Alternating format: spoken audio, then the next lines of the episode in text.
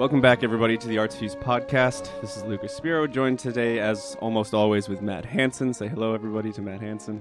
Hello, all. Hello.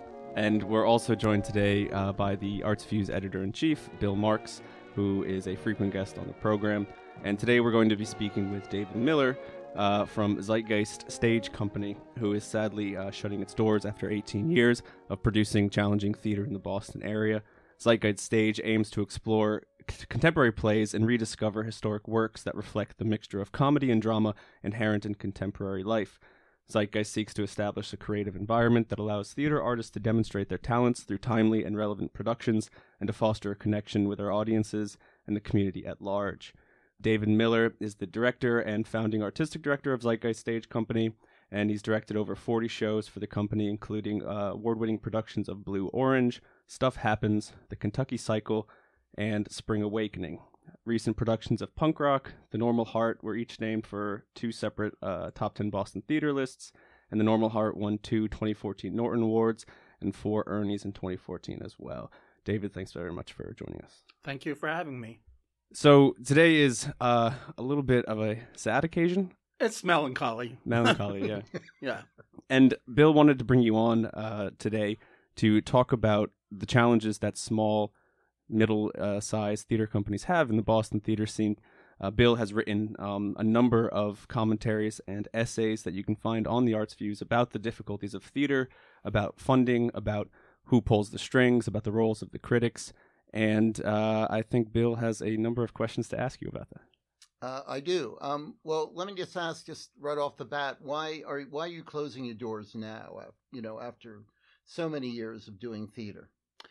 Um, it was a practical financial matter. We just, in the last two and a half years, have not been able to sell tickets at all. I mean, single digit houses with award winning productions. And uh, frankly, I attribute it to Trump fatigue um, because a lot of our works have, you know, a political commentary, or we did a play Exit Strategy Be Out of School Closing um, that was, you know, well regarded, and, uh, you know, more people on stage than in the house. And so it's just with everything that's going on and the bombardment from, you know, it's it's like a two hour news cycle nowadays with um, everything coming at you. I think people are looking for other alternatives for entertainment, you know, thought provoking. You get that every day from CNN.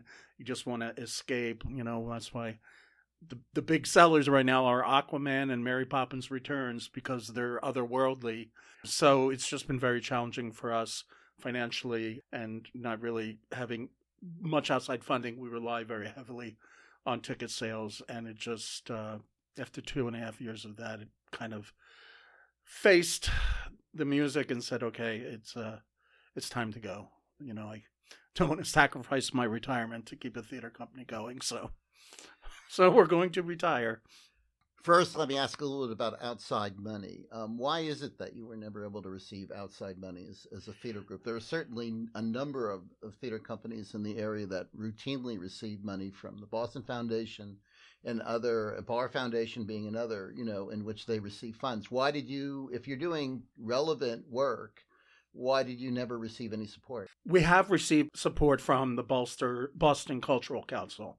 Every year they have um, grants for theater, movies, and so forth, up to $5,000. And for the last five or six years, we've routinely gotten about $4,000. So they've been very kind to us. So we have received funding from that. We do get outside donations. Um, we have one very supportive client who gives us like $2,000 a year. So we do get um, that. And we have an ongoing campaign where we have envelopes in the program. And for some shows, if they have an impact, we get a lot of donations from that. The Barr Foundation, the they had um, a grant that they didn't solicit proposals for; they just gave out. And if you look at the top ten, it's the Huntington Theater Company, the ART, and there was nobody smaller than I think Speakeasy. Um, and I'm like, the Huntington and the ART, you know, they get a million dollars. It's a drop in the bucket. I mean, you give up me ten thousand dollars, you know, that's you know half the budget for half the year. So Um, and the Boston Foundation, for a while, was kind of closed to funding for theater groups. Uh, they had somewhere it was all allocated. I didn't know behind the scenes, but then they opened it up to, this uh, this new initiative, and so they've been giving uh, money for new works over the last three years, and um, we applied all three years and just didn't get any. And each year there was something. The first year, I didn't have any video, and so they said they couldn't see the quality of the work we had done. The second year, I had video, and I also proposed an original play, um, and they said they didn't think we could pull it off in the time they allocated. But we went ahead with the commission to, for what became Trigger Warning, and then I applied again this year, and I just heard that we didn't make this second round, and I think that may be because we're closing. I had to be upfront and say it is going to be our last production, but we could certainly use some extra funds to uh, get it off the ground. So it's just um, very challenging. A, a lot of grant makers don't want to take a risk on a small theater company, thinking it's not going to have the impact uh, that it may have, and indeed some of our productions have had. I feel, but it's always a challenge. Well, I mean, I think it's a challenge, but also it's something that I've heard from other theater companies, medium and small, that the money goes to the money. In other words, rich companies are getting enormous amount of money, while the smaller companies, as you say, ten thousand dollars could mean an enormous amount to you and be nothing to the Huntington and the ART. Um, they're not receiving those they're not receiving those funds. So I agree, it's about impact, but it also seems to me it's about you know that you have rich people who are on the boards of the ART and the Huntington. They hang out together, they know each other, and the money's simply going into that sort of closed into that closed loop. Yes, and I um, there was a a day long seminar for um, artists in Boston, and uh, the folks, uh, development people from uh, Shakespeare Project, were there, and so she was talking about grants and everything, and she said, you know, and if you're getting in a tight kite crunch, you know, go to that donor that's always ready to give five thousand dollars and prep him that you may need money coming in, and I'm like how do I find those donors that are always ready for $5,000? You know, I'm lucky, you know. So the, the envelope program for us has been very successful. The things that have touched my heart the most are uh, we have the envelopes, you mm-hmm. know, and I do, you've heard the pre show speech, you know, uh, and people on the way out who put in like 10 or 20 bucks in the envelope don't even write their name and hand it to the stage manager. It's, it's kind of their way of saying, this was worth more than what you charged me. You know, keep up the good work. And and you know, when I come in and I get them, I kind of like, okay, it helps you go on. You know, and comments from that. But um, yeah, it's it's very discouraging sometimes that uh that the money goes to the money. You know, and you know, pages and pages of donors and um and uh, you know you kind of scrape by to get a thousand or five hundred or you know, last year when I turned 60, you know, I had a Facebook. You can send monies to a nonprofit. I sent them to Zeitgeist Stage, and that actually got a lot of leverage. So you do everything you can at this level, and plus, you know, you you're out, you're working to keep budgets small and um, try and do quality work within uh, tight parameters.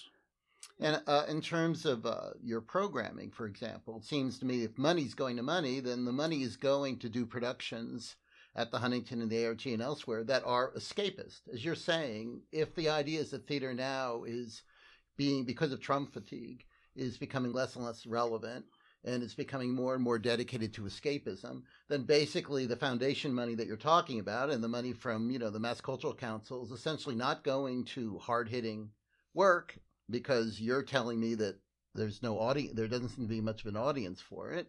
Um, but instead, it's going to work, which is essentially going to be escapist or more, you know, I mean, you know, I don't want to see Mary Poppins Returns, but in that mode. Well, if if you look at the programming, um, there's a lot of what was on Broadway, Tony Award winning, Pulitzer Prize winning, and it's actually like a food fight for that and I can usually predict half of next season in Boston based on what was last season in New York. Um, you know, and and that's okay because um, it gets some some of that work, you know, is very well noteworthy. You know, like you know, Sweat um, about the uh, the, the strikes in in Pennsylvania um, got very good reviews uh, in New York, but it's it's a lot of rehash. There's not a lot of support for new works unless you're musicals at the ART with external producers funding money, you know, as a pre-Broadway stop. Um, but the the middle and lower, um, we're we're doing lesser known plays by lesser known playwrights out of necessity. Two shows this season I tried for for as long as two and a half years ago, and they went to the bigger theaters because that's the way the system works. The they're going for the maximum uh, return for the playwright in royalties, and so smaller theaters lose out. So, um, but we can still do worthwhile work when nobody wants to do it. Like when I got Stuff Happens. Stuff Happens was about the Bush Blair alliance leading up to the Iraqi war, and we did it in the uh, second uh, term midterm elections of George W. Bush. Um, and the press was all about how uh, the Mark Taper Forum in LA and the uh, Public Theater in New York had done it, and the only theater company in Boston willing to do it was doing it in a 90 seat theater because it was political. And David Hare said in the interview, you know, American theaters are afraid of political theater. And I think part of that was true. I felt lucky to get it. It was our one sold out hit from the get go because I sacrificed my firstborn male child for that interview with David Hare. Um, and it was on the Globe cover with a color picture of our cast the Sunday before we entered, uh, oh, before we opened. And um, Monday, we sold 100 tickets. Five is a big day for us. Okay. Mm-hmm. 100. The next day, like 120. I said, oh my God, something's up. And it was. The entire run sold out and people came to me and said, "Thank you for doing this play," because the play was sixty percent actual speeches and then forty percent what Hare imagined happened behind the scenes, both in Britain with Tony Blair and here with Bush and the whole cabinet, and um, people wanted to understand that. Um, and it was also during the run, Rumsfeld resigned, and I wrote to Hare, and he gave me permission to Adeline because it was very narrated about this happened and this happened. And the day we put it in, it was like this day, Donald Rumsfeld designed the whole audience applauded, and they kept applauding. Um, so, and and that's what I mean by Trump fatigue. At that point, people were embracing it to understand what was happening. Now people are just like, enough already.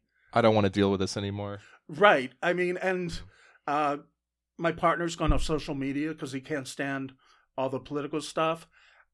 I have a hard time with the news now because every you know episode with you know every clip of Trump just angers and infuriates me, and so I even have a hard time with the Stephen Colbert and Seth Meyers bits, which are brilliant, but they show enough of me to aggravate me, you know. So um, it's a it's a very different time. You feel like it's showing too much. It's showing enough of what's going on that that enough to drive you nuts.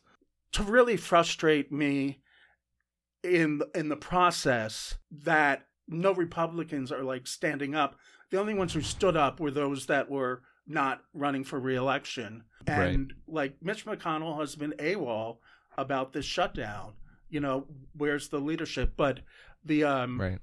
Well, uh, I, they stand up to the extent that they can do so without having to actually I wanna, pay any I'm going to take. I'm going to push back a little bit. Not so much on the Trump fatigue, which I agree. Right, it's there, but there's more to politics than Trump.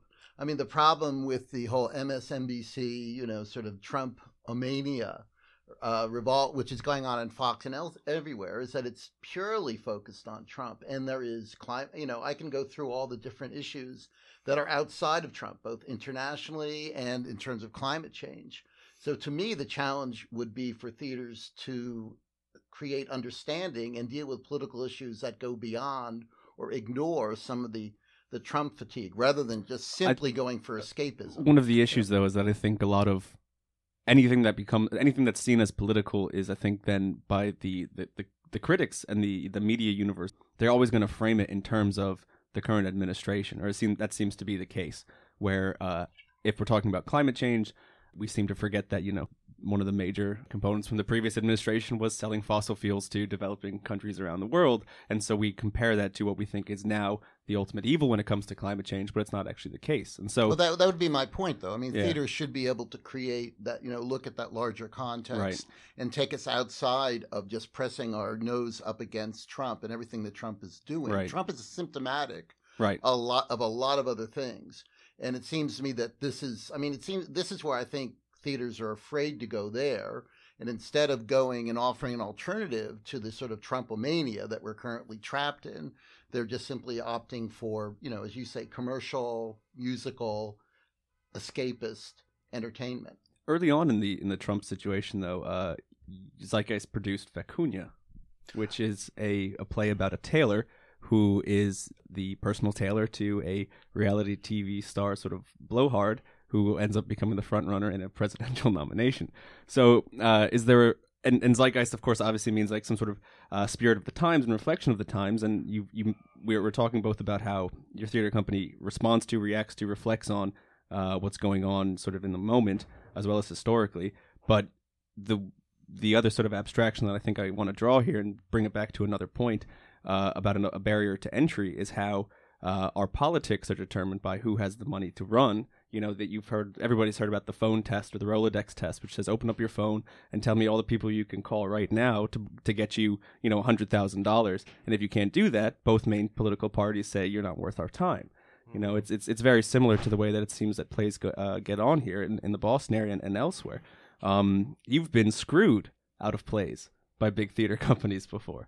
You know, you've you've gotten the rights to put something on, and then a big theater company comes along and says, "No, we actually want to do this play now because they see even if it's political or if it's edgy or if it's biting or if it's or if it's uh, uh, challenging theater, which we get less and less of these days." They sometimes see the profit motive in challenging theater. So, if there's a profit motive in challenging theater, does it make it less challenging or does it make it less impactful? And actually, uh, I have a really painful story about that. I there was a play that I saw and read about and had the script, and I actually got the rights, cast it, was ready, and then they pulled the rights because they were going to put out a national tour. So if there's a national tour coming anywhere close to your city, they suspend the rights. So okay. So then I, w- I was tracking it, and the tour ended, and I kept going after it. I mean, every other week, uh, you know, I was on a first name basis with uh, the guy at Dramatist Play Service, head of professional rights. Finally, he says, "Okay, yes, you're going to get it again." I get it again, and then a month later, a larger theater applied for it. Even though I had the rights, I had a signed contract. I'd sent in money, and uh, they were buying part of the national tour scenery, and they're bigger, and so they got preference. And you know, I even met with the artistic director, and you know, it, it was just so that that w- that happened within the last six months, and that was just really frustrating. And there's two other shows this season that are at the mid-sized theaters that I had seen and gone after and, and didn't get. So um, it's Can you tough. tell us which which shows those are? No, no. I, Well, yeah, you you mentioned media, so let's go to the media, and you talk about the Globe and stuff happens. Um, to me, you know, their their theater coverage was, which was never particularly expansive, has continually shrunk from let's say the '80s till now, where there are fewer features and f- less writing about small theaters like yours or medium-sized theaters. Um, right now, my understanding is that there are no freelance theater critics to go to um, sh- the kind of productions that you do. They have one critic and that's it. And so if the critic can make your show, then you get a review. If not, you know, in the old days, you might have gotten a feature. If not a review, now you don't even get a feature. So how important has that been in terms of, uh, you know, your your closing? Um, has you know BUR or GBH stepped into the breach left by the Globe in terms of theater coverage? Because theaters are actually multiplying. We have more theaters than ever before, but we seem to have less serious coverage. oh, we absolutely have less serious coverage. I mean, when I started, there was the Globe, the Herald were doing dailies. the Phoenix, Bay Windows, South End News. Uh, we're doing weeklies. Uh, Joyce was still occasionally on the air, um, and um, Jared uh, has an impossible job, but he he's come to a number of our shows. Um, but one thing that happened was a year ago we were doing um, a play that just escapes me. um, it's about uh, a Muslim convert, a girl, teenage girl mm-hmm. who's a convert, and she's gets arrested on her way to Syria, and they prosecute her for you know being a traitor, and the district attorney assigns a Muslim woman as the chief prosecutor. Uh, I'm sorry. Faceless. Faceless. Thank yeah, you. Yeah, right. I, I reviewed it actually for the the Arts Fuse. Yeah. Yeah. Um, which that was very political, and I, you know, uh, well done. I mean, it got earning awards and Norton nominations, etc. But um, the Globe critic was sick, and I'm like, so I contacted the editor. Are you gonna send anybody?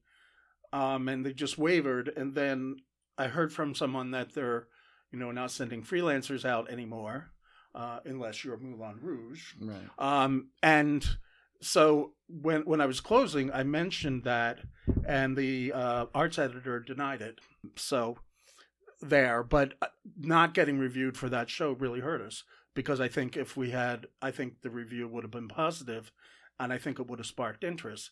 You know, but uh, when, when the the press coverage when you're small is important because our advertising budget, you know, is what you paid for parking in the South End. I mean, it's it's it's non-existent. We can't place, you know, face ads or any of those kind of things. So you do uh, rely a lot on that, and also on your uh, constituency. But to get that extra bump uh, from reviews, and it really has mattered. I mean, I can tie that. Um, one time, uh, the Metro ad ran the last Friday of the run, but that Saturday night, like 10 tickets were from the Metro Review, which is just run the day before. Mm-hmm.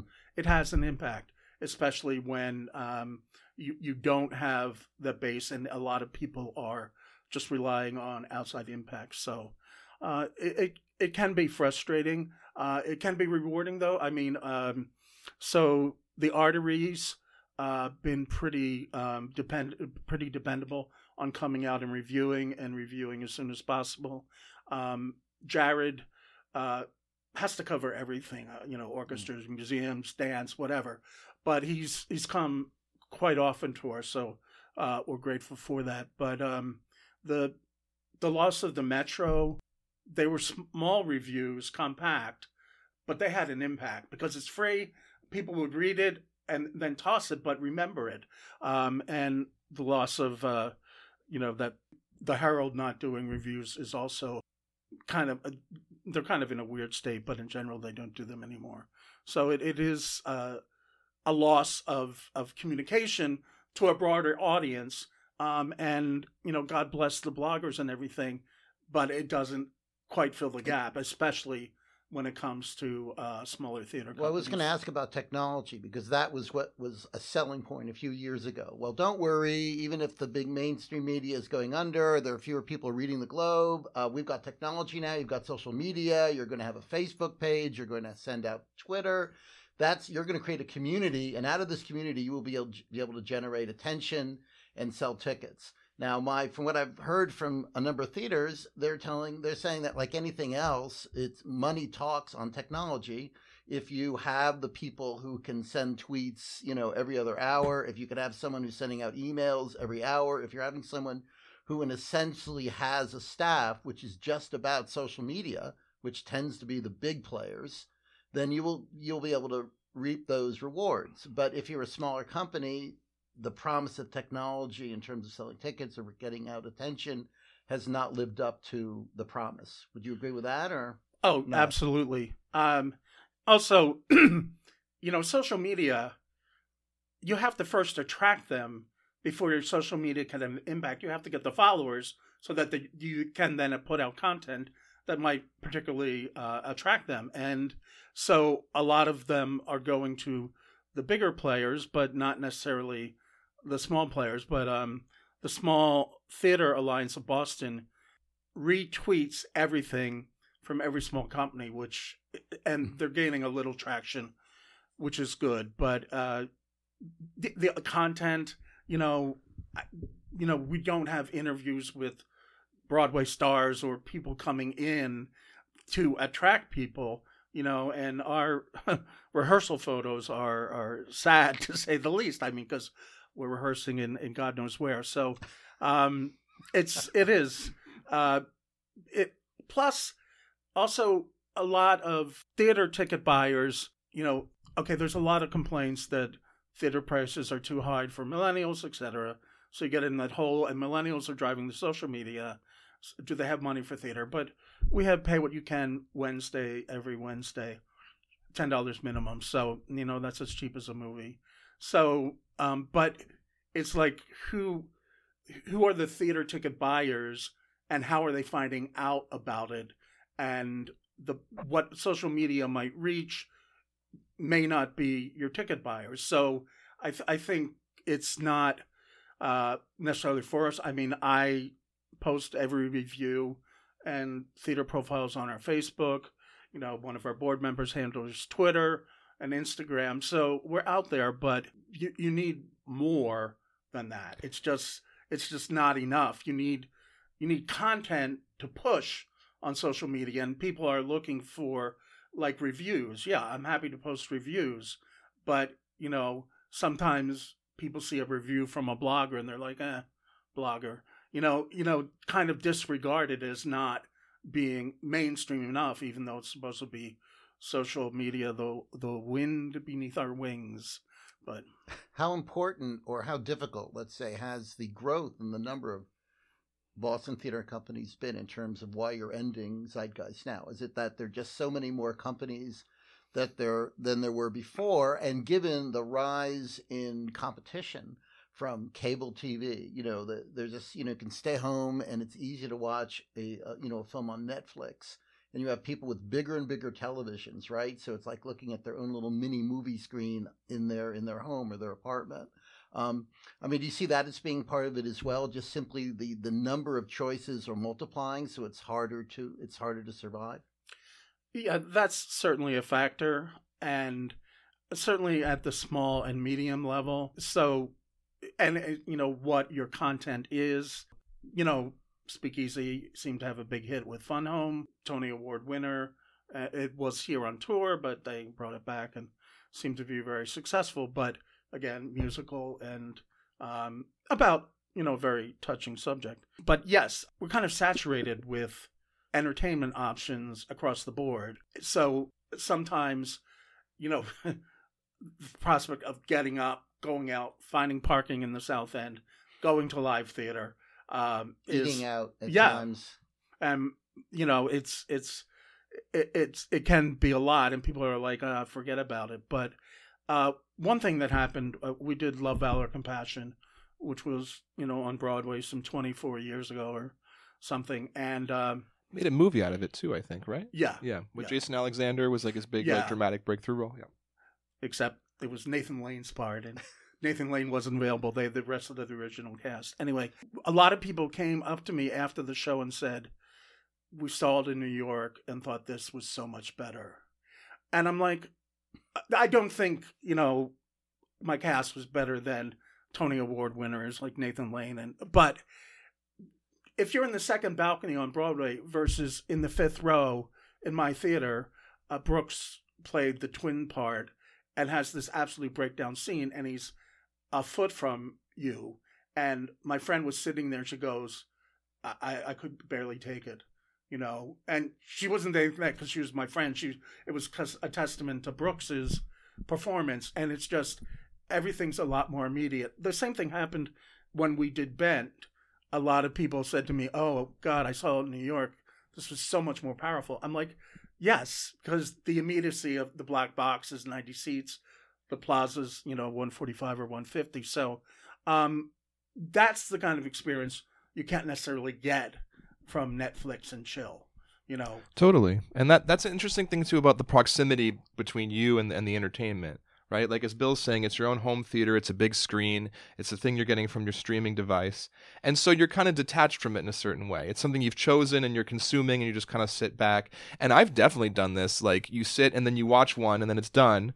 And then they're like, next episode coming up in five, four, three, two, okay. And then you watch four or five episodes, you binge watch a TV show, or you watch like two or three movies in a row, something like that. Versus theater, which is totally ephemeral, but that makes it more uh, visceral because you're sharing that moment with actual people in an actual space. And the closer you are to that, the more intimate you are with that with that scene. R- versus seeing it on TV, which we all know is is a whole different. It's interesting a lot of actors I've heard have said, you know, like you're a Hollywood star, why would you go back to the theater? And they're like, it's so much more like powerful for me as an actor because the crowd's into it and like you're doing it in real time. The other thing is, uh, we perform a lot in the black box, and my favorite setup there is kind of audience on two sides with the short length, and um, we did a play called The Big Meal, which was like uh, five or six generations of a family um, through the course of their lives, all around uh, restaurant tables or, or meals, and like the twenty year olds become the forty year olds, become the sixty year olds, and the 40 year olds are their children and grandchildren and everything. And it was really challenging script. The script was landscape, all characters on every page, and line, uh, lines, no punctuation, and no just placement. And there was a lot of overlapping dialogue. I felt I was, you know, conducting the Boston Pops. It was all about you need to come in beat center and you need to hear this, you know, and it was all technical all the way through it because it was just it was a challenge and you know we all sucked it up. And the audience was on two sides on both sides of the table. So like a real real dining experience. You never don't see everybody but you're seeing you know reactions. And opening night like on the far side the whole front row was ugly crying because they'd been through this whole family and now from 20 to 60 and he died and she's left alone in the nursing home and they're ugly mm-hmm. crying and they come out of the theater going i'm gonna call my grandmother you know and but also the audience on one side is Right. impacted by the other audience as much by the performance Right. and and that's also kind of a communal experience that you get in the theater that you don't get you know alone or even in a movie. I mean in a movie how often do you see people clap? I mean once in a while but not very often. It's oh it's over you know Mhm. aquaman's safe or whatever. Um but uh the experience of that and then the curtain call and that play we got a lot of standing ovations. On the fringe if you get a standing ovation you earned it You it's definitely- not gratuitous like at the Huntington at ART. They're standing up because oh god, I paid so much for this Oh ticket. no, it's a formality most of the time when Yeah. you go to the theater these No, days. it's Yep. yeah, they think Yeah. if you pay uh, that kind Concerts, of money, too. then Yeah. you're going to stand up. You know, right. And they think they're being classy. right. We earn our standing ovations. There you go. I, I want to bring they up that idea of community though, because I, you know, I've talked a little bit about the foundations. We've asked, talked a little about the media. How, I- mean, what I've heard is that the idea of Boston theater community is a bit of an oxymoron. That in, although there's talk of some sort of community, people working together through Stage Source or through community, you know, through other groups of theaters, that essentially that is a bit of a, a bit of a lie that basically it's a dog eat dog, very competitive uh, scene here, and that instead of you know Stage Source or other groups helping companies like yours, you know, grow and develop and support them, they tend to leave you you know on your own, right, to either sink or swim. I mean, is is that? I mean, could there be an improvement? Is that true about what's going on in the Boston theater community? Are there community organizations that actually are helpful, or are they just simply there to collect dues or to be there and maybe to serve the bigger companies, or have, are they actually helpful? There's a small theater alliance of Boston STAB, which uh, runs a website and does postings and and they're worthwhile in, ter- in terms of their they have marketing arms that are helpful. They they publish a newsletter every week and announce openings, and it's it's all it's all focused on small theaters, and so they've had some benefit. Um, Stage Source is necessary because it's basically how you get people to audition. It's the the one source for auditions. And, you know, I post an audition on uh, Stage Source, and if there's a 20 year old woman, you know, an hour afterwards, I have a 100, you know, audition appointment requests. So that's helpful. There's some interplay. It depends on the company and the people involved. Uh, You know, I have, you know, horror stories. I was in rehearsal for a production, and this company lost an actor who broke a leg on opening night on the on the set, and so Ironically. uh yeah, and uh, and so I actually rearranged my rehearsal schedule to allow him to rehearse with them so that he could step in. About a year later, I had someone that was cast in a production, and I wanted him for my show. Performance dates weren't conflicts, but they would have had to reschedule one or two of the rehearsals, and they wouldn't do it for me. I'm like, after what I did for you, forget it. So with the theater community, there's there's no shortage of eager young actors who have talent, ambition. There's no shortage of playwrights out there. No shortage of companies and small companies, it seems, in small theaters in, in the area. So there's only a manufactured scarcity to sort of funnel all of the attention into a few very small sort of pockets. And the other part of the community, if I can quote Bill Marx from one of his essays uh, on the Arts Fuse, American theaters cultivate, quote, communities by tailoring productions to generally satisfy the demands of political and spiritual of middle to upper class white liberal audiences. Just how are these spectators groomed to be passive, hailed for their advanced degrees in empathy, going to push stage companies out of their ruts, speak meaningful uh, and speak meaningful conversations? So how much can we blame the audience is kind of like what I'm asking here as well. To what degree are are we failing the theater community who is actually out there trying and, and, and sacrificing a lot personally, financially, you know, reputationally to to bring us theater that is meaningful and sparks meaningful conversations? Uh, well, that's uh, Interesting I- question. yeah, and I, I, I, I mean, yeah, I mean, I- I please, s- everybody go see his play. I certainly don't propose to have the answer to all of theater. If I did, I'd be a millionaire producer on Broadway and not closing down a fringe theater company. So, um, one of the things is um, to support theater to go, especially, you know, Broadway's more than just Hamilton, you know, to uh, try smaller uh, theater companies. It, doesn't take a huge investment, you know, because we're talking, you know, $25, $30 tickets, not $120 tickets. And so uh, you'll see some bad theater. God, I've, you know, but I've seen some bad theater at large, you know, theaters as well, um, where people are standing up and I'm like, what are you thinking? You know, kind of thing. So, um, but to support those, the one thing you said, uh, you know, there there are a lot of playwrights out there. Um, however, it is challenging to find a good play, well constructed, about serious subject matter that interest and it, that is well constructed and in, interests you and has a message but doesn't hit you over the head with it.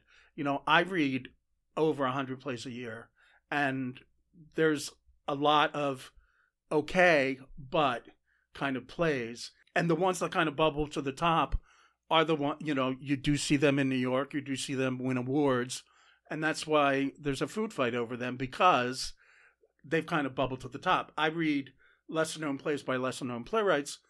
I've had some successes with those, some not so successes.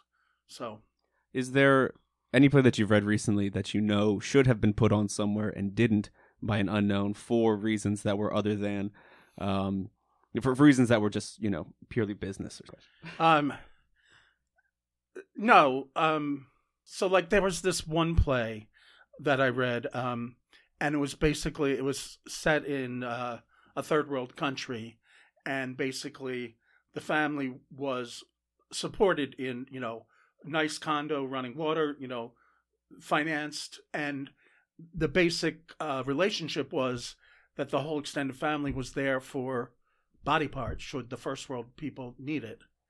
And then in the second act, they need it, and so it's calling in for a kidney or an eyeball or something. And Kind of the premise to get out.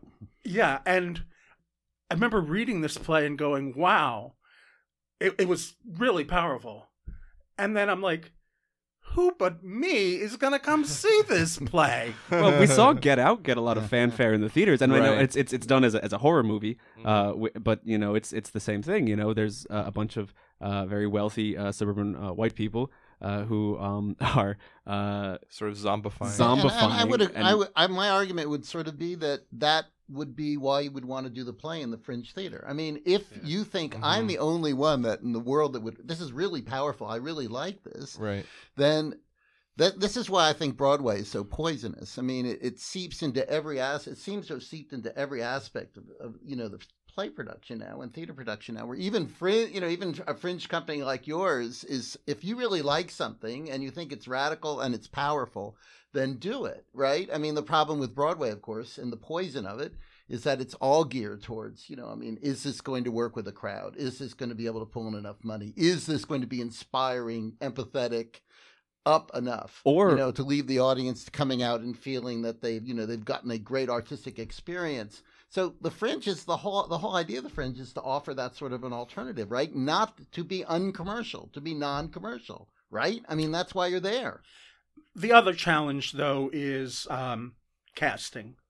For us, we can't bring in anybody we want. You know, we're we're paying a two hundred and fifty dollars stipend.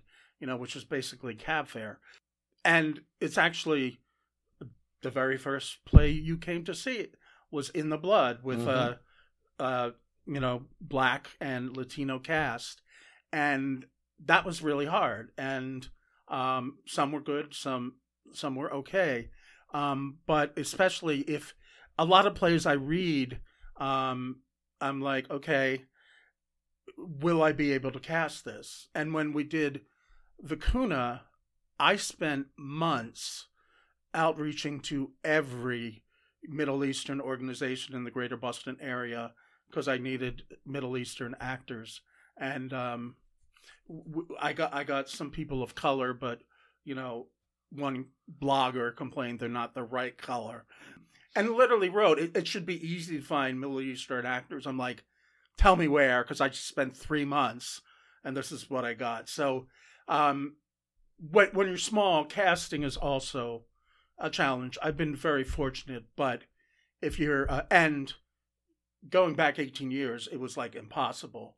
Company One has helped pave the way because they're a very diverse company and they've opened up doors. And so now I get actors of color, even if actors of color aren't particularly requested. And that's great for me because I've done colorblind casting for, for 20 years. So, um, but it's, it is, it's a challenge, but you can't, if you put on a play and no one comes, is, is it a play?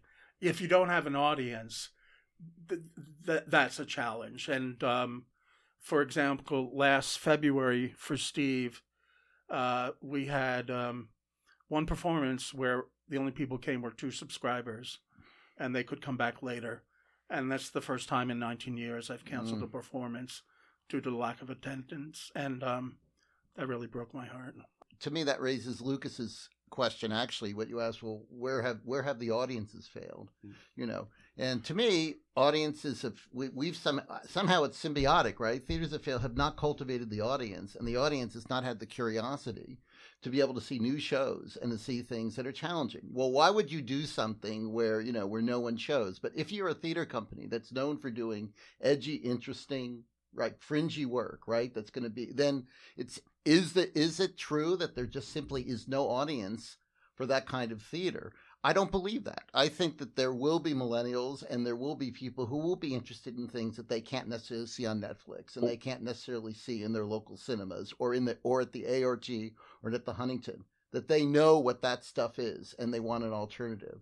So that that's why and to go back to what lucas is saying i think that somehow there's some sort of a disconnect between what you're doing right which is valuable and an audience which i think would appreciate it and somehow you're not discovering one another or they're not being cultivated by our culture or by our universities we're a university town and i've always been just going on on my on one of my rants. You know, to me, a university town you would imagine would have theater students, students in cultural students in poetry, English, and whatever.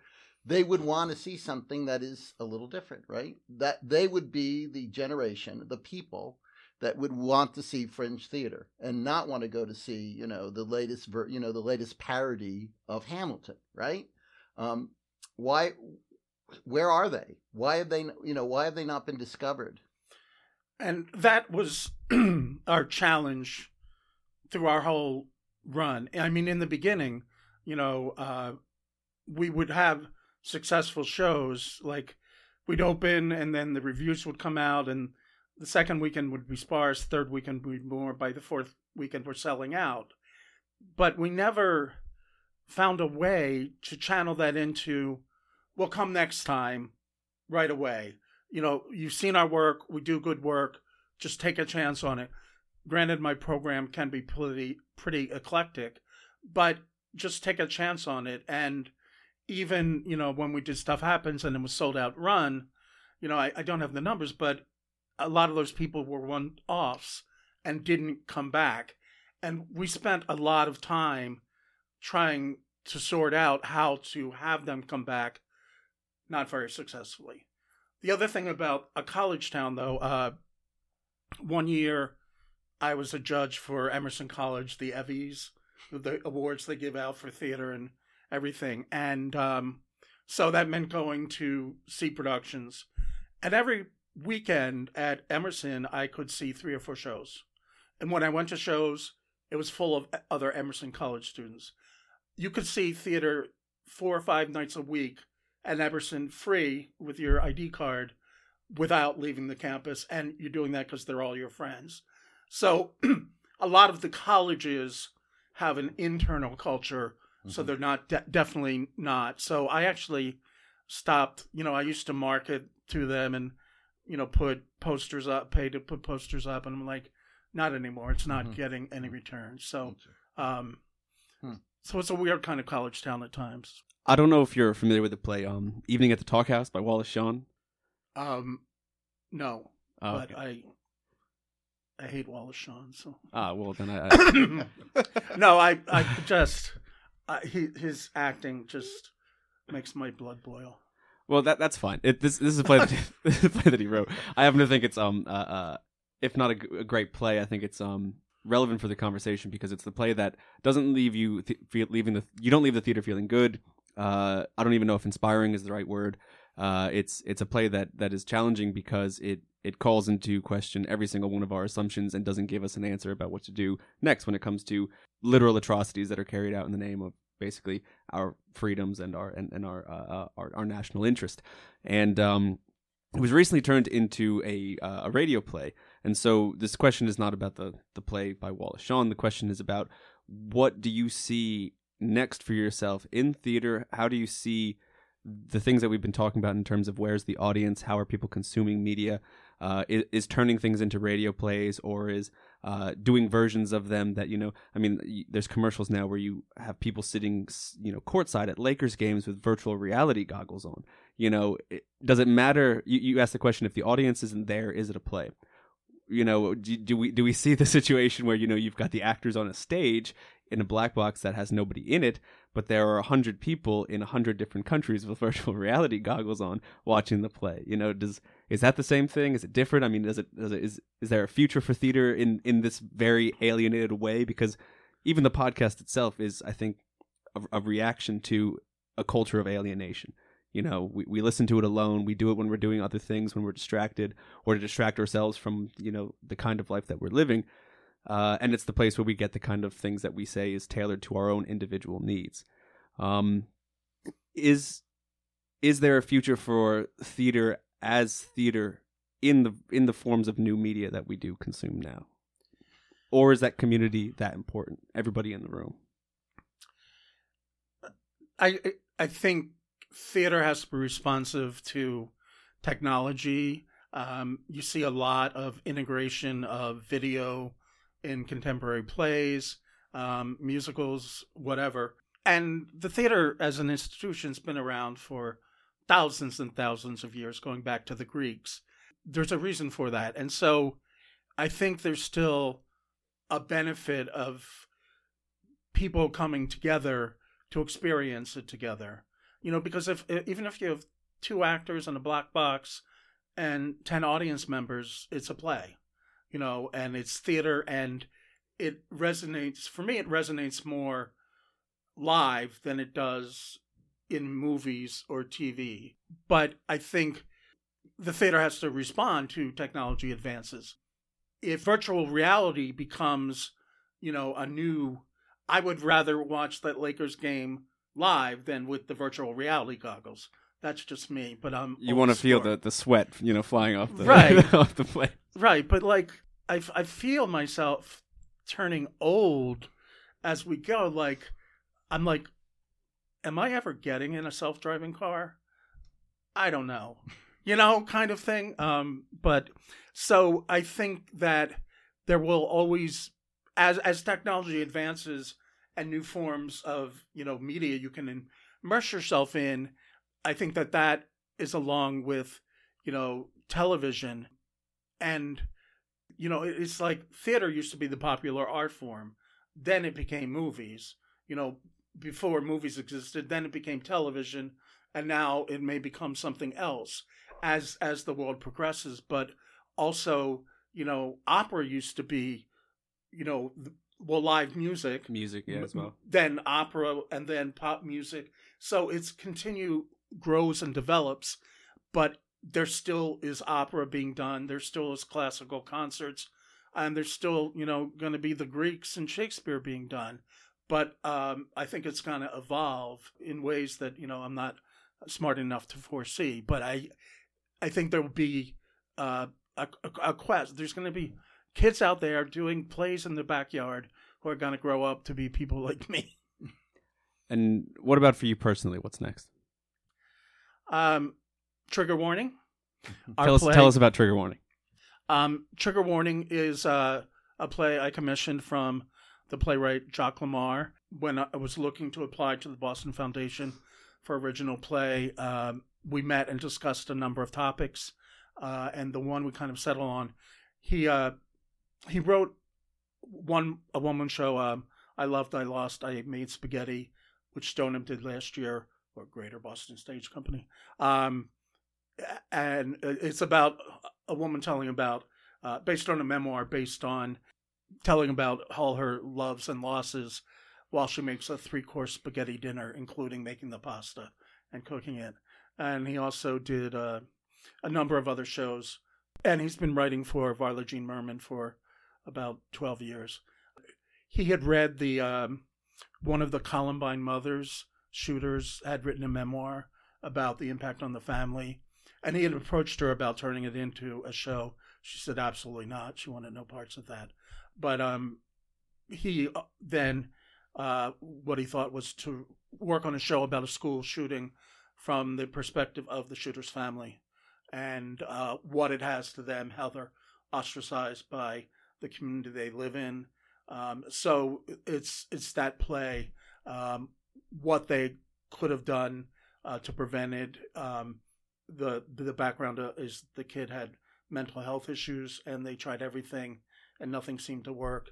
Um, and he shoots his own sister um, in the leg, and then she becomes a never again spokesperson, which gives the family all kinds of legal troubles because the people that were affected by are suing them and so forth. So it's um, it, it, it looks at um, the a school shooting from a different angle, namely the shooter's family. Originally, we titled it "Thoughts and Prayers," but that seemed just a little too passive. And he he went he went to something, and the woman said, "Oh, I should have given a trigger warning," and he said there was nothing about it, but he liked the title "Trigger Warning," so we um we went from thoughts and prayers to trigger warning. In a way, I just want to see how representative do you see the ending of Zeitgeist being for the you know, for the Boston theater community? I mean, do you see yourself as a bit of a canary in the mine shaft? I mean, the fact that you can no longer continue doing what you're doing as a fringe theater, doing theater that is relevant and that is political or that is a little different. do you see this as being symptomatic of a what may be a slow, you know, I mean, uh, you know, de-evolution, or you know, a sort of a, you know, I mean, does this say something about for the future? Is is this just the end of a very good theater company, or is this the, are you in a sense by ending this theater saying something a little bit more broadly or symptomatic about what's happening to theater in Boston? I can't really s- say a lot about that. And I mean, I don't know what it means for the Boston theater community. What what I just know is that it was appropriate for us to end now. I mean, just financially, um, it was getting harder and harder, and so um, it just seemed like the appropriate time. Um, I think it's it's challenging. Um, I think there are there are folks out there doing it, um, and you know, seemingly doing it well. But uh, one time, I think it was um, Oskar Eustis that I heard him speak one time, and and he said something about the the theater companies. Theater companies will come and go, you know, and when your time comes, you'll know it. And so it just seemed like, okay, it, it does seem the appropriate time. Plus, you know, I'm also and fringe theater's a young man's game. I'm sorry. You gotta have youthful energy to do this, and um, I, I I don't have that anymore. So um, I you know applaud you know people like Apollinaire that they do very challenging works year after year. Um, Fresh Ink, Hub Theater Company, you know. So there's still folks out there doing it, uh, fighting the good fight. I think, and uh, some of them doing excellent work. So you know, I think hope that people would embrace those companies and the work that they do, and in doing so, provide opportunities for companies to select more challenging works. But, you know, in the last couple of years, I did come to, well, do I think this is going to sell or not? And that kind of put me in a tenuous position that I hadn't been in previously. So it was, uh, it's, it's been evolving over the years learned a lot, and um, you know, if anybody wants to start a theater company, take me out for coffee or drinks. Better yet, I have a lot to share. Uh, David Miller is the founding artistic director of Zeitgeist Stage Company. Uh, he's directed over 40 shows for the company, a number of award winning plays in the Boston area for uh, the guts of uh, nearly two decades. Uh, the final play that Zeitgeist will be putting on is coming out this spring called Trigger Warning. You can catch it April 12th through May 4th at the Plaza Black Box Theater uh, at the Boston Center for the Arts in Boston's South End. Written by Jacques Lamarre. You can find out more information about the play at the Boston Center for the Arts or at zeitgeiststage.com. David, thanks so much for being with us. Thank you for having me. And uh, that does this for us uh, this week. Uh, thanks so much for joining us. And for the Arts Fuse, this I'm Lucas Spiro. I'm Matt Hanson. And I'm Bill Marx. Thanks.